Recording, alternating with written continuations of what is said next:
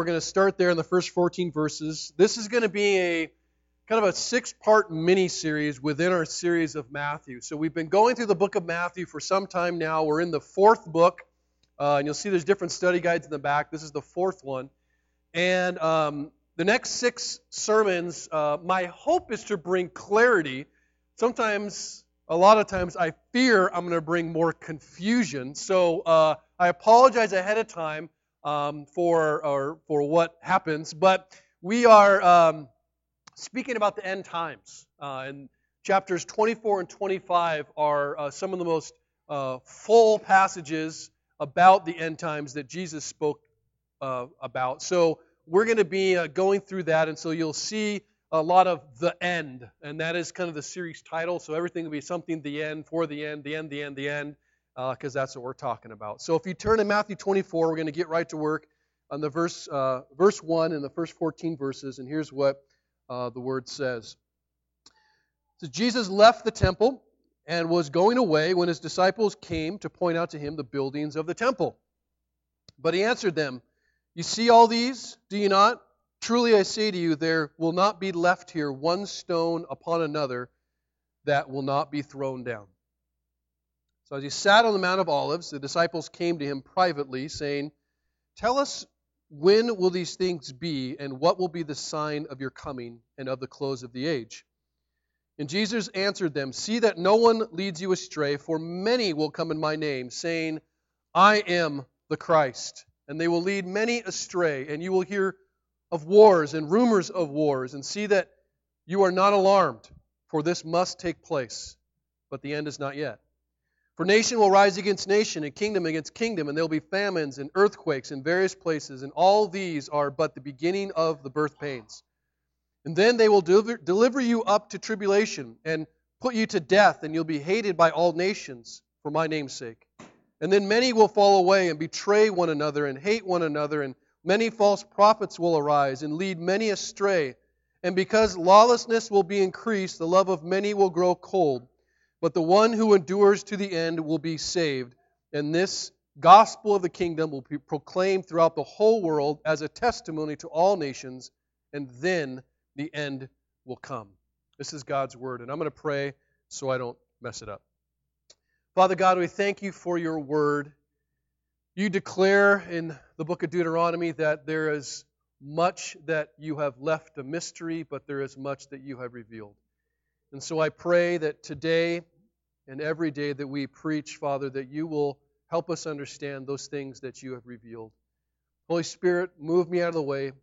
Teach all of us and reach us, Father, where we need to be reached, whether it be through conviction or comfort. But lead us to the cross where we find hope and joy and meaning and peace. It's in the name of Jesus we pray. Amen. So, Today, uh, I probably will sound more like a teacher than a preacher. I honestly am probably a better teacher than preacher, but um, I'm going to give you a lot of information. And it's going to be probably difficult for you to take notes. I had actually had several sheets of notes that I wanted to print up for you. I'll have available next week, but by God's providence, one of our little missionaries decided to put a pile of mixed nuts into our copy machine, literally, and it's now shooting out cashews and almonds, and so um, I couldn't do that for you. Um, but that's the way the Lord wanted it. So I would caution you to be careful about taking too many notes. I'll have these notes on uh, online, and then I'll print some stuff up for you next week. So I'm going to give you a lot of information. It's going to feel like a history lesson a little bit, but I think it's really important as an introduction to these uh, chapters. And to be truthful, historically, the book of Matthew has been called the book of saints. And uh, it's called that because the book of Matthew, um, Jesus is portrayed as a teacher. It has the, the most direct teaching of Jesus of all the Gospels. And specifically, there are five major sections of teaching that Jesus um, kind of involves himself with the Sermon on the Mount, others. And this last sermon uh, this, the Olivet Discourse, they call it, on the Mount of Olives, is the fifth of five large sections of teaching where Jesus just directly teaches his disciples a lot of information. And to give you some context, this follows uh, several days of teaching that he spent in the temple. He came into Jerusalem. It's the last week of his life. He cleared out the temple, and then he spent two days teaching in the temple. And we saw at the end of 23, he ended kind of his last bit of teaching with a very direct and bold, um, you know, comprehensive judgment upon the leadership of Judaism, what we called bad leaders. Uh, and then, uh, having declared that they're not going to escape hell, he kind of like, boom, drops the mic and then walks out. And they're just like, oh my goodness. And the disciples are apparently, as you begin 24, somewhat surprised that Jesus would just walk out of the temple and abandon this beautiful classroom that he has spent the last few days teaching in. And if you historically kind of just read about the temple of this time, it will be called the Second Temple or Herod's Temple. It's beautiful. Uh, some have considered it like the eighth wonder of the world because it's just gorgeous. And so as they walk out, you can imagine Jesus just like, you guys are probably going to hell. Boom! And he walks out, and the disciples are like, where's he going? And as he walks out, they're like, man, look at the Jesus, do you not like you see where like do you see this stuff? It's pretty like they're like tourists. Like this is pretty rad. And Jesus goes, Yeah, you see all this stuff? It's all going to be destroyed. And they're just like, What? Because this is the temple. This is the center of Judaism. This is this grand, huge, you know, architectural monument to the presence of God. And Jesus like, yeah, and there's not going to be a stone left. And he keeps walking out. And then he goes and he sits upon uh, the Mount of Olives. And the disciples come to him privately. And this was a place that in the book of Zechariah, which is an Old Testament prophet, he prophesied that the Messiah, when he came, he would come onto the Mount of Olives. It's the same place where Jesus spends the last few hours in the Garden of Gethsemane on the same mountain. It's the same mountain where Jesus ascends to heaven from. It's a very important mountain. So he's sitting on this mountain, not like at the peak of it, but like on this mountain. And his disciples come to him privately and they begin to ask him some questions. And what we can infer from their questions is that Jesus' statement about the impending doom of the temple has really shaken them.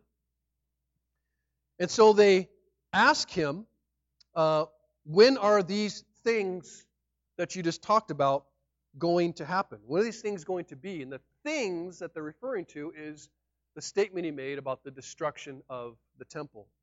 But they also ask him something else. And so Jesus' whole sermon, if you want to call it that, or his teaching on this mountain, really is about two things.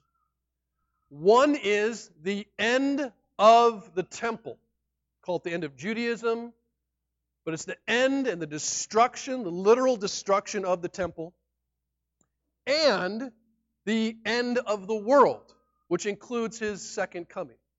So, those are the two questions that Jesus is going to spend time in Matthew 24 and 25 answering. And the key to reading Matthew 24 and 25 is to understand what parts are from question 1 and what parts are from question 2. But he's answering both of them. Now, Matthew 24, you may be familiar with Matthew 24. You may have never heard that there was a 24th chapter in Matthew. I don't know. But this has some of the most direct teaching from Jesus about his second coming and the end of the world. As such, this chapter has been very controversial in the history of the church. Uh, there has been all kinds of um, books and, and classes and studies, and, and there are very godly and biblical men and a few unbiblical ones who have devoted their lives to this, the stuff in this chapter. And so I am not prideful enough to believe that, well, let me tell you in 45 minutes what this all means. Like these guys, there's books upon books upon books. So I'm going to do the best I can, recognizing that I'm just going to be real honest with you. This stuff is hard to understand. It's confusing, Um, it's mysterious, and that's why I continue to go back to Deuteronomy 29 29, where Jesus, or God, should say, spoke and said that there's much um, that God has left a mystery, but there's much He's revealed. So we're trying to discern the stuff that God has revealed, recognizing that there's a lot He's left mysterious. Now, the points of contention about Matthew 24 are not so much about what happens as much as it is about when certain things happen. Uh, concerning the what, most evangelical scholars agree there are certain things that happen. And you've probably heard of many of these things. Uh, they agree that there is some sort of great tribulation for Jesus' people. There is uh, an anti Jesus or anti Christ that is localized around a person or persons.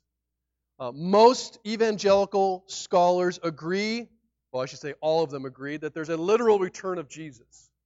Uh, most agree that there is some sort of reigning of Jesus. Jesus rules and reigns in some fashion, that there is a final judgment by Jesus, and that there's an eternal life, an eternal state with Jesus. So they agree that those things are there. How and what order those things come in, or where we get some disagreement. And I'm not going to be able to go into every detail uh, of what um, those things are. If so, I would probably bring in the book of Revelation and the book of Daniel, two other very apocalyptic end times books. But we could be here for weeks. And the reality is, um, I want to approach this as if we just have Matthew 24 uh, about at least end time stuff, 24 and 25, and just kind of spend our time in this text because that's where uh, we are.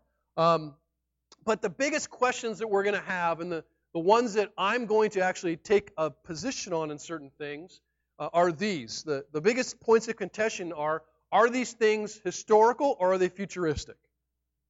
Did what we read in Matthew 24 already happen or are they going to happen? Um, are these things figurative or are they literal? Are these things uh, applied to just Jews or did it apply to the church? So those are like a lot of the big questions where people end up, and, and where you end up will typically give you a particular position on end times.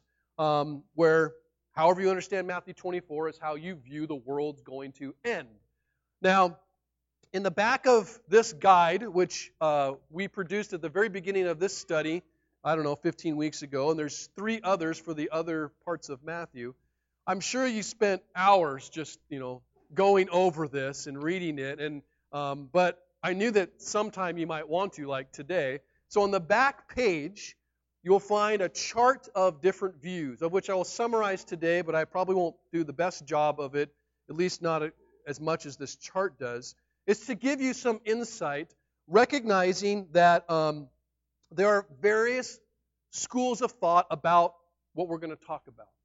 And I want everyone to understand that there are respected um, evangelical Christians who hold all four of the views presented in there. I have friends, there are pastors that you know, schools, if you will, that teach them all, and I would say that they are all Christian. Now, eschatology, which is the study of end times, is one of those things that we call open handed theology. And by open handed, I mean we can disagree and not deny some essentials that make us Christian. And we can say, well, I think it says this, I think it says this. All right, love you, brother, love you, brother. So that's okay. The problem is, even with an open handed thing like eschatology, it can quickly become close handed. For example, there are end times views that say Jesus already returned. So at that point, I say, no. We can be open handed until you take a particular doctrine that is, I think, not biblical, and others would say not biblical. Now we've become close handed. Now we disagree very strongly about certain things. So generally, we're going to have disagreements in here. Everyone comes to the table with particular positions, whether they're based off of your study or just what you grew up with. And I'm just here to say um, you don't have to believe what everyone else believes necessarily, but I hope it whatever you believe is a result of your study. Because what you believe theologically about God, theology is a study of God, is going to govern how you live. You may not even be able to articulate your theology, but you have a certain view of God, an understanding of God, an understanding of His sovereignty, an understanding of suffering, an understanding of end times, even, that is going to govern how you live and how you engage this culture. I just want you to know that whatever position you take, it is important in that sense that it's going to govern how you perceive and how you engage the world, but it's not necessarily important you hold one particular position. I hope that makes sense.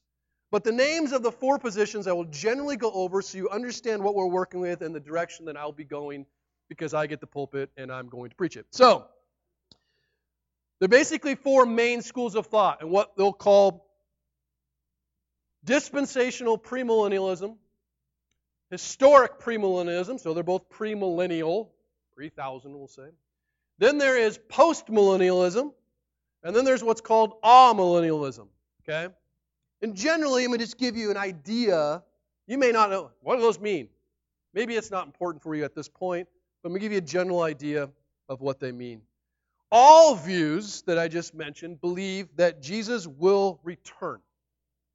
But each view believes that it occurs at slightly a different time. Both the premillennial views hold that Jesus is going to return after a seven year tribulation, but before a literal thousand year reign that's ushered in by Jesus' second coming, and then comes judgment. So they both believe that. The dispensational and historical premillennialists differ in that they understand the and how they understand the rapture and when that happens Rapture being the church being saved from this great tribulation, or the church going through this tribulation, or the church going through part of the tribulation. Um, that is where they would disagree the nature of the tribulation and the rapture itself, which you may have heard that word before. Um, those who hold to a postmillennial view believe that the tribulation is largely descriptive of an ongoing conflict between good and evil that has highs and lows in terms of its depth of of violence, if you will, but that Jesus will return after um, a thousand year um, reign that will uh, begin. Uh, he is reigning in some sense now, but ultimately, postmillennials believe that the world is kind of going to get better and that the church will be a, an instrument of peace that will bring, a, bring about kind of a um, almost a global Christendom of sorts, and then Jesus will return. The amillennial view uh, is a view that basically takes the thousand year reign of Christ and says uh, he is actually presently reigning. That's largely a metaphor. And he reigns insofar as he rules in the hearts of believers and therefore influences the culture by them living out their faith. It's similar to post millennial view in some sense. Um, but unlike the post millennial view, they believe things are going to largely get worse uh, not better. Uh, and that uh, Christ will uh, return when things are as bad as he sees uh, fit for them to be. Um, many of the amillennials, and I would be probably in this school of thought, believe that many of the prophecies, if not most of them, including even aspects of the tribulation and the Antichrist, have already been fulfilled around what I'm going to speak to largely was the Roman slash Jewish war that occurred in AD 66 and 70, which is the time period from Jesus' ascension to the destruction of the temple. And that was the time of an emperor named Nero. So, generally speaking, you got dispensational millennialists who are futurist in their perspective, and they believe that Jesus will reign after the tribulation from which the church is saved. Historic premillennialists are also futurists who believe that Jesus will reign after the tribulation, but the church will probably endure that time. The postmillennial are much more historical. They believe that in some sense Jesus is reigning and things are going to get better, and Jesus will return. And the amillennialist is largely historical, believes Jesus is reigning and things are going to get worse and Jesus will return. Everyone got all that? I'm sure you're totally confused. Now, with regard to eschatology, as I've said, um, most people, and you may not be in this world, most people don't have a clue of what they believe. And what they believe is based off of what they were raised with. I was raised kind of dispensational, premillennial, you know, left behind type of mentality that became very popular. And that's the other way people go. What's popular? And very few spend time actually studying because it can be overwhelming and confusing and difficult. So I'm not going to spend the next six weeks going, well, this view believes this, and this view believes this, and this view believes this. Not going to do that, okay? What I am going to do is go, this is what I believe this teaches, knowing that even amongst the elders, we disagree a little bit. They know what I'm going to preach, but I think it's important to take a position at some point, and, and I have. Um, and my position is largely this I'm going to approach Matthew 24, this text, as both historic and futurist. And so as we frame this, this is why today is going to be a large history lesson. Matthew 24, verse 1 to 35, that's the next two sermons, is teaching, I believe, about Jesus' first question, the end of the temple. And that's what those are about. And so I'm going to argue and, and explain that, that much of that was fulfilled. And then Matthew 24, verse 36 through 25, is about the end of the world, including the second coming of Christ, which is obviously understood as a future event that has not occurred but can occur at any moment. So the first half particularly the first 14 verses, but the first 35, I'm going to talk about the first 14 today, is about the past. And so, in order to understand that, I need to give you um, some understanding of the past. Now, I'd like you to turn back, if you would, to Matthew chapter 23 and look at one verse, verse 36, so you understand why I am viewing it this way. Verse 20, or chapter 23, verse 36 says this Truly I say to you, so this is after Jesus has just condemned all the Jews told them that they're going to kill all these prophets and they're going to be held responsible for all this death and they're not going to escape hell. And then he says, Truly I say to you, all these things will come upon this generation. Right? If you turn the page to chapter 24 and you look at verse 34, it says, Again, truly I say to you, this generation will not pass away until all these things take place. So, those are the bookends of what I believe is the historical aspects of this passage. And that they apply to this generation that Jesus is speaking to, largely a 40 year time period, a generation is what that would be considered, of the people who are listening alive at that time. And so, many people reject Jesus for lots of reasons, but Higher criticism will often reject Jesus for the fact that he's a false prophet. He prophesies things that didn't take place. And my argument is going to show, I pray and hope, that much of what Jesus said took place, and it took place within a generation of time after his ascension, which would be beginning of the 30s to 70 AD, so 40 ish years. Okay? So let's talk about what happened in those 40 ish years. Um, and this is the history part that I will give more information next week because it helps us to understand the text. The Jews, um, back in AD 66, so Christ was most likely crucified early 30s, so 30 ish years later, AD 66, the Jews who are still under the governance of Rome revolt.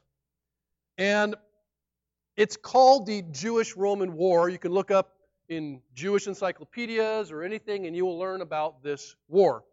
The Jews had wanted to overthrow or throw off Rome for over a hundred years. And near the birth of Jesus, which would be around zero to three, somewhere in that time period, there was a group of uh, activists called the Zealots. You may be familiar with Simon the Zealot, who became a disciple of Jesus. And the Zealots were basically um, a political or, or a radicalized group of Jews whose basic belief was that they were justified in doing whatever it took to get political and, and religious freedom from Rome. Now, when you take that position, obviously you're going to be fairly radicalized, even to use violence or anything that would throw off Rome. And so these zealots are alive at the time of Jesus, and the anti Roman feelings are there, but they tended to encourage them. Now, the feelings of anti Rome were exacerbated a few years after Jesus' resurrection, so that would be mid 30s AD, by um, an emperor named uh, Caligula. You may have heard Caligula before, maybe you haven't. But AD 39, uh, Caligula declared himself to be a god, and he ordered that his statue be set up in every temple in the Roman Empire. Okay? Now, the Jews were the only ones in the empire who said, not going to happen. You're not putting a statue of yourself in our temple. Now, Caligula uh, threatened, therefore, to destroy the temple. Oh, you're not going to do that? Fine, I'm going to tear it down. But he was not able to do that because he died suddenly, and it was somewhat forgotten. But his actions to do that radicalized all the Jews because they're like, dude, they're willing to go that far, and they got even more upset. And the majority of Jews became very intolerant of the Roman, what we'll call irreverence and just oppression. And so ultimately, after years of exploitation, financially and otherwise, and, and just Roman contempt for Judaism, they revolted. And in AD 66, it was sparked by a Roman treasury officer who came and said, I'm going to clean out the treasury of the temple and take all the money. And the Jews were like, That's it. Our money ain't going to happen. And they revolted and they actually defeated the Roman garrison that was there. And they're like, Boom, we just beat Rome. And they were feeling pretty awesome about themselves. So much so where they started to believe we could probably throw off Rome and be independent. Sadly, it was the last war that they would win uh, with Rome. When the Romans returned, they brought 60,000 heavily armed and highly professional soldiers. And they launched what was their first attack against the Jewish state's most radicalized area in the north. Does anyone know where that might be? Galilee. Jesus' hometown area, if you will. So they attacked Galilee and they just decimated it. An estimated 100,000 Jews were killed or sold into slavery, and they didn't win a single skirmish, let alone a battle. Uh, the remaining leaders in Galilee, who had actually begun the revolt in Galilee, fled to Jerusalem. And when they went into the city, they themselves, the Jews, radicalized Jews, started to attack the other leaders in the city so that they could take over and radicalize all the people in the city. And so what happened is you almost had this division of different groups in Jerusalem, like gangs. And you had what amounted to gang warfare, where the Jews basically started to uh, kill each other, uh, so much so that a ton of blood was shed, even um, shed on the temple grounds themselves. And Rome, at this point, had killed no one in Jerusalem. Now, outside Jerusalem, uh, Titus was the general. He circled Jerusalem. And you will learn more about this next week when we turn about the abomination of desolation. But they didn't go into the city. Inside the city, they did cut off food and things that could come in. But inside the city, the Jews were engaged with what one historian called a suicidal civil war. And while the Romans uh, probably would have won regardless, they didn't have to. And they ended up killing one another, upwards of a million Jews themselves. Eventually, during the summer of AD 70, the Romans did come in. They breached the walls of Jerusalem and they finished it off in a huge mass of violence and destruction. And shortly thereafter, they destroyed the temple itself. And this was obviously one of the most devastating, the most devastating um, event that happened in the history of, of Judaism. And as I said, it's estimated that about a million and a half Jews died overall, but most of those were self inflicted. Now, that's the history that I believe Jesus is pointing to. And knowing what happened during that time uh, will help us understand what's Jesus speaking about Matthew 24. It obviously hasn't happened yet, but the um, question that the disciples first ask is when we know these things are happening, things being the destruction of the temple, he's going to give them some signs. And his signs are given to prepare them for what is going to be one of the most shocking events in history, particularly for the Jew. And these signs, I believe, that Jesus lays out are very specific to a time in history in that they happened during the 40 years leading up to AD 70. I would also say that these signs continue in that uh, it was a sign of the end of the temple, and they will continue to happen again and again and again until Jesus' return, even if they were more intensified at that time. And what these signs are given for by Jesus is not to give them or make them these amazing, super spiritual, knowledgeable predictors as much as he's just trying to give them strength. As you look through these signs, he says three things very often Don't be fooled, don't be alarmed, don't be anxious. Don't be fooled, don't freak out, don't worry. And he begins by telling them what's going to happen. So if we go through, and I'll go through pretty consecutively, the events, and then give you some history, which much of it was in the notes that I will print up for next week, but I'll read some of those things. First and foremost, he says there, Jesus warns about false Christ, people who will come in his name saying, I am the Christ. Um, in First John, which is the epistle of John, the same John who wrote the book of Revelation, uh, says this in chapter 2, verse 18 of his first epistle Children, it is the last hour. Now, I believe his epistle is written well before AD 70, as I believe actually uh, most of the, all, all the New Testament is. But he says, Children, it is the last hour, and as you have heard that Antichrist is coming, so now many Antichrists have come. Therefore, we know it is the last hour. So the term literally antichrist or anti means over and against. And these are not men coming and pretending, hey, I'm Jesus, I'm Jesus, I'm Jesus. These are men who are acting as um, what we'll call imposters, where they are substituting themselves as saviors, claiming divine power uh, insight, uh, and they are in opposition to the one true Savior or Messiah. John also says in 1 John chapter 4 don't believe every spirit, but test to see whether they're from God. As many false prophets have gone out into the world, but this you know, by this you know the Spirit of God. Every spirit that confesses that Jesus Christ has come in the flesh is from God, and every spirit that does not confess Jesus is not from God. This is the spirit of the Antichrist, which you heard was coming and is now in the world already. So John speaks about Antichrist coming and there who are those declaring themselves as saviors, declaring themselves, if you will, as gods, being in opposition to Jesus as substitutes for Jesus. And he says, a lot of these people are going to come, and historically we see a ton of them came during this time, uh, and Jesus' warning of the false Christ came to pass. But he says, don't be fooled. Don't be fooled by them. Then he continues to say that there will be wars and rumors of wars. Says nations and going to rise against nations and kingdoms are going to rise against kingdoms. And even though war is very troubling, he says, don't freak out. In fact, he goes so far as to say, don't be alarmed. These things have to take place. Almost expect these things. Be at peace with these things. They will be troubling but it's not a surprise to God. It is part of His plan, if you will, unfolding.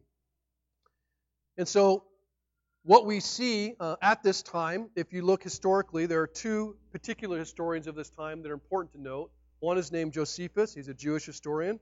One is named Tacitus, he's a Roman historian.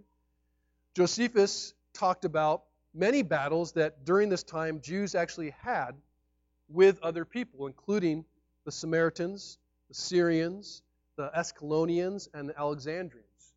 Uh, that doesn't even begin to talk about all the wars that were occurring with Rome.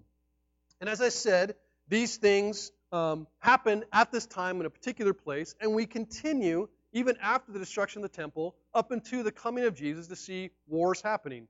With our culture today and the technology today, we hear about all kinds of wars happening.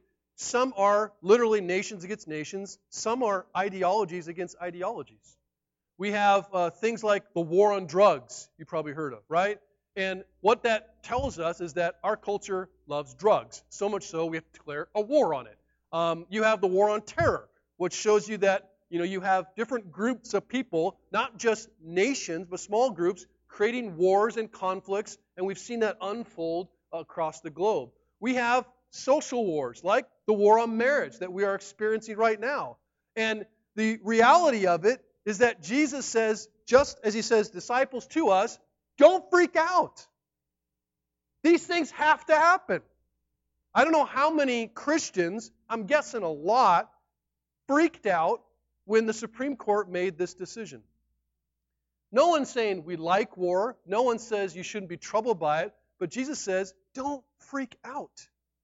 Don't think for a second I'm not in control. Don't think for a second that these things are coming to pass without my knowledge. Oh, oops, didn't see that one coming. He says, don't be alarmed. You're going to have wars, and there are going to be more wars both social, political, and literal battles. And so he tells them, because at this time there were a series of very specific wars. My point is, it will continue until a second coming. He continues and says, there will be famines and earthquakes. Jesus basically warns there's going to be natural disasters. And the Bible tells us these things happen at this time. In the book of Acts, which is a history of the church, Acts chapter 11, verse 27 says this Now in these days, prophets came down from Jerusalem to Antioch. And one of them, named Agabus, stood up and foretold by the Spirit that there would be a great famine all over the world. And then a parenthetical by Luke, this took place in the days of Claudius. In other words, there was a great famine that Jesus foretold of. We hear about the churches collecting food and money to send to Jerusalem so that they can endure the famine. Jesus says not only to not be alarmed, but that these are just the beginning of birth pains.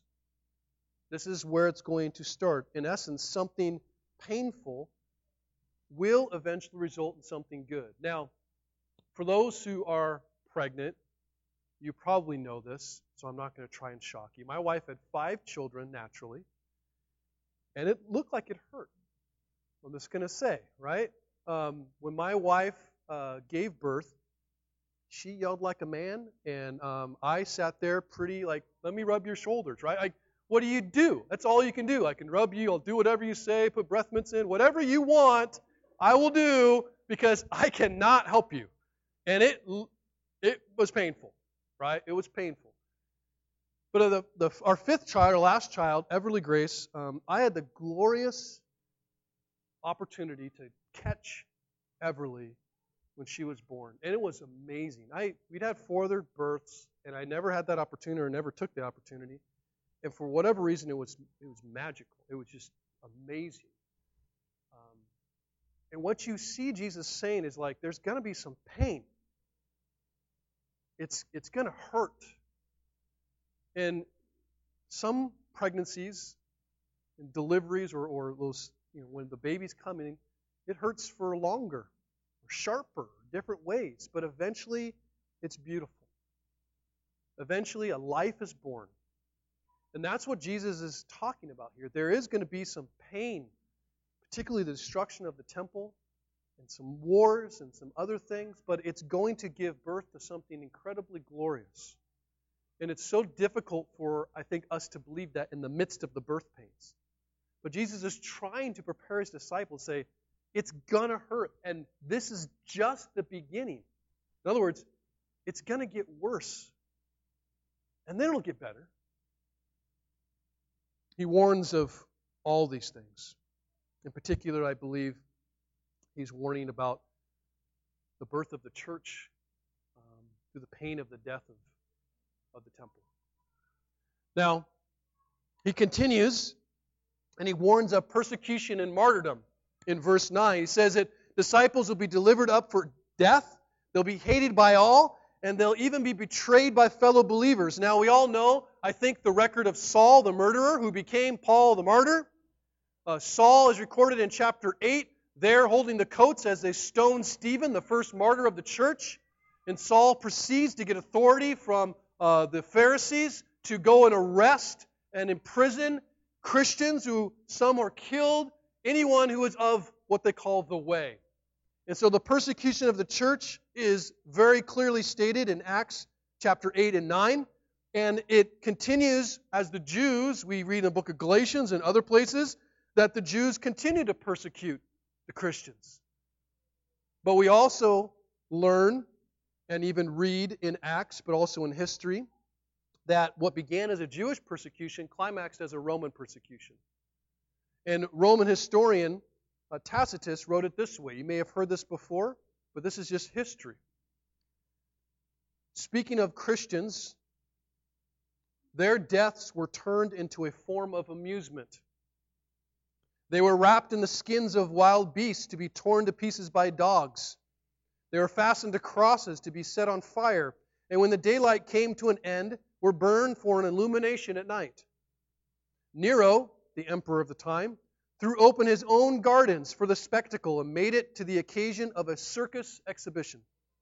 Sympathy was eventually felt for the sufferers. People felt that they were being destroyed not for the benefit of the public, but to serve the cruel purpose of one man. And under his reign, this one man, um, most of the disciples were martyred. Peter was crucified upside down. Paul was beheaded. It was an incredible uh, destructive, ugly time of death for the church that uh, we certainly see today uh, continued martyrdom. Uh, but this was um, horrible. He also warns of apostasy and betrayal. He says there's going to be false converts. Uh, Paul wrote in his last letter, if you read in 2 Timothy, uh, there were several men, if you read in the other letters, that he always was with a group of guys. He would end his letters often thanking different names of different guys. Uh, at the end of 2 Timothy, he talks about how several men had abandoned him. And one particular man named Demas had deserted him because, like the others, they were more in love with the present world. These were people who served with Paul for some time and then abandoned him, revealing that they truly weren't believers. In his second epistle, the Apostle John wrote this in verse 19 uh, chapter 2. I'm sorry, it's his first epistle, I believe. They went out from us, but they were not of us. For if they had been of us, they would have continued with us, but they went out, that it might become plain that they all were not of us. There were many people who said they believed, and in time revealed that they did not. And then there were those betrayals, uh, great betrayals uh, that instrument or instrumental in the persecution by Nero uh, Josephus, uh, actually, this is Tacitus, wrote it this way. He said, First, Nero had self acknowledged Christians arrested. So, what does that mean? Well, during this 40 years, he went around and said, Okay, who are the Christians? I'm a Christian. So, they'd arrest those guys. Then, it says, on their information, large numbers of others were condemned. So, we see betrayal and we see fulfillment of what Jesus said in this 40 year time period. And finally, you have warnings of increased lawlessness in verse 12. In, in writing about the lawlessness of this time period, historian Josephus described it this way like, how lawless these how bad did these people get? Here's how he wrote it. This is him speaking about Jerusalem in particular. It is therefore, he says, impossible to go distinctly over every instance of these men's iniquity. I shall therefore speak my mind here at once briefly. Here's what he says that neither did any other city ever suffer such miseries, nor did any age ever breed a generation more fruitful in wickedness than this was from the beginning of the world. So as Josephus steps back and looks at the landscape, he says, I have never seen a city and a people more wicked and more evil. This generation was the ugliest of all. Pretty bold statement and pretty um, clearly a fulfillment of what Jesus would say in terms of increased lawlessness. But then he says something that is surprising and difficult for us. He says in uh, verse 14, And this gospel of the kingdom will be proclaimed throughout the whole world as a testimony to all nations, and then the end will come. And we've often understood that as the end when Jesus returns. And then trying to look at that first half of Matthew 24 and say, I'm talking about the destruction of the temple. That that's the end he's talking about in this place. We go, well, gosh, when did it ever reach the world? It hasn't reached the world yet, has it? Well, we begin the book of Acts, and we see in Acts 1 8, Jesus says, I'm going to send you as my witnesses in Jerusalem, Judea, Samaria, and the ends of the earth. And the book of Acts starts in Jerusalem. Guess what? It goes through Judea, Samaria, and the book of Acts ends as, G- as Paul is on his way to Rome, where he's beheaded. In Romans chapter 1, verse 8, here's what Paul writes First, I thank my God through Jesus Christ for all of you because your faith is proclaimed in all the world. And again, he says to the Colossians in chapter 1, verse 23 If indeed you Colossians continue in the faith, stable and steadfast, not shifting from the hope of the gospel that you heard, which has been proclaimed in all creation under heaven. So it's my argument and my belief that when the world is being used, the whole world, in this verse, it's speaking about what would be the inhabited or known world that would fall under the Roman Empire. And so Paul could say, and the destruction of the temple could follow the proclamation of the gospel to that whole known world that Paul says had been reached at that point. So increased lawlessness and the gospel going forth could have been fulfilled, and I believe was before AD 70. And again, all of this instruction is a response to the disciples' first question when will the temple be destroyed? When will these things happen he just said? He's not talking about his second coming yet. That will come. He's not talking about the end of the age. He's talking about the end of the temple. And so, what do we learn from this sermon? Let me just quickly close it up and just give you some things to think about. First of all, the end begins with the destruction of the temple. In other words, destruction of the temple symbols the beginning of the end. Why is that important? It's important to understand there is an end to everything. This is going to end. The world is coming to an end. And that end of the world begins first with the end of the temple and the destruction that occurred in AD 70. So the end of the temple signals that the end is coming. Secondly, the destruction of the temple confirms that there is a judgment for the rejection of Christ. There are consequences for rejecting Christ. And interestingly, or, or maybe helpful, we see that that destruction doesn't happen overnight. Oftentimes people rebel against God and they're like, I didn't experience it. And people are like, dude, you're going to have some consequences we see that the rejection of Christ didn't come to pass in terms of the judgment, the direct judgment on that, for 40 years. And so when we see a country or a nation institutionalize those things that are unbiblical and ungodly, we're thinking, oh no, here it comes. It may not come for a while, but I guarantee it'll come. There will be a judgment that comes. We will experience that.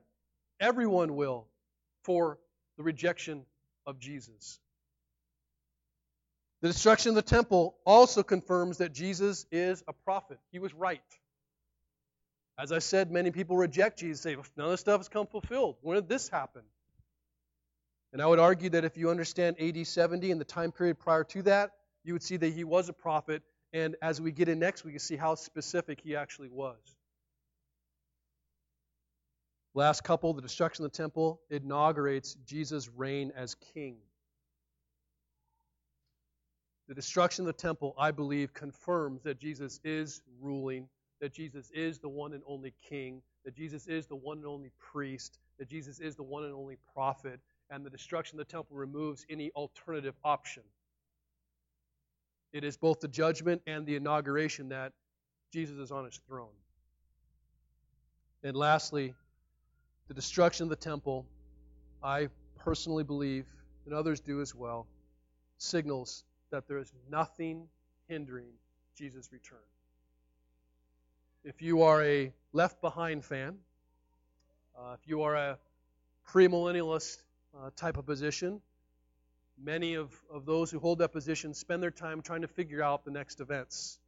Saying, well, these five things have to happen before it comes to pass. And I would argue that nothing is hindering Jesus' return. That Jesus' return is imminent. That Jesus' return could happen at any moment. And there's nothing I'm waiting for for that to be fulfilled because of what happened prior to AD 70 and up to it. And that really can govern the way you view the world. That can govern how you live. So, in closing, as we do wait for Jesus' imminent return, I want to remind us of what Matthew 24 doesn't do, and that is, he is not trying to um, make his disciples perfect, precise predictors. He's trying to prepare them and give them some sense of peace that he is in control. I believe it's a mistake to try and figure out every single person, every single event, every single detail, because I don't think that's Jesus' point. Jesus wants us to be, I believe, godly people, not perfect predictors. As such, we need to understand our mission. And right before he ascended to heaven, he gave his disciples this final word to encourage him in that way. In Acts chapter 1, verse 7, he said this When they had come together, they asked him, Lord, will you at this time restore the kingdom of Israel? Think about that, right? Right before he dies, like, here are the signs, here's how it's going to happen. He dies. They spend upwards of 40 days with him as a resurrected Lord. And then as he's going, like, all right, is this it? Are you going to restore your kingdom? This has got to be it. None of those signs have come to pass yet. Perhaps they had amnesia of what he had said. But he says this to them It is not for you to know the times or the seasons that the Father has fixed by his own authority. It's not for you to know the times or seasons. But you will receive power when the Holy Spirit's come upon you, and you will be my witnesses in Jerusalem, Judea, Samaria, and the ends of the earth. Let's be clear of what our responsibility is. We are not called to understand every detail of history and every event that's coming in the future. We are responsible and called, and this is where our focus should always be, even as we study and, and focus and, and understand these things, of proclaiming Jesus Christ as Lord and Savior. Being witnesses to the work and person that He is and what He has done for us. And to be witnesses to the fact that we all agree to is He is coming. Whether you think things have to happen before it does or not, what we do know is that he is going to return, and we will experience his reign in a very literal and direct way. So that is what we proclaim, and we proclaim it no more clearly than right here. As we take communion every Sunday, we often talk about finding our identity in Christ, and we need to talk about that all the time because we have a tendency to define our acceptance on what we've done or what we haven't done, or what we understand or what we don't understand. Understand this you are saved by grace through faith in what Jesus has done for you. But this meal, Jesus said, was to be partaken of as many times as you gather until I return. And so, as we partake in this, you know what we declare? That Jesus is returning. We don't talk about that enough that Jesus, I believe, can come any moment, come right now. That'd be like rad. Like he's gonna come. Like told you, right? It'd be awesome. But that is a celebration. As you dip the bread and, and, and you dip it into the cup, you are declaring that Jesus is alive and that he is returning. And then we should live then as a people who actually have a hope. The next couple weeks we'll talk about what does it mean with that expectation, but I think it's important to understand what has happened up till that point. Let's pray. Father God, we thank you for your word. It is simple and yet it is deep. And it's my prayer, Lord, that as we go through what are very confusing at time and hard words that your Son spoke, that you will first and foremost give us a hunger for your word, a greater appreciation for your word, a desire to study your word so that we might understand those things that you revealed. But I also pray you will help us discern those things that are a mystery and be okay with disagreeing. But what we can agree to, Lord, and what we can celebrate, Lord, is that your Son is returning. And we pray that as we see the judgment on a people that rejected you, the Lord, we will be inspired to proclaim the coming of your Son even more boldly in the dark world that we live in. Give us hope, remind us of the joy of our salvation, and give us peace upon waiting for your return. It's in the name of Jesus we pray.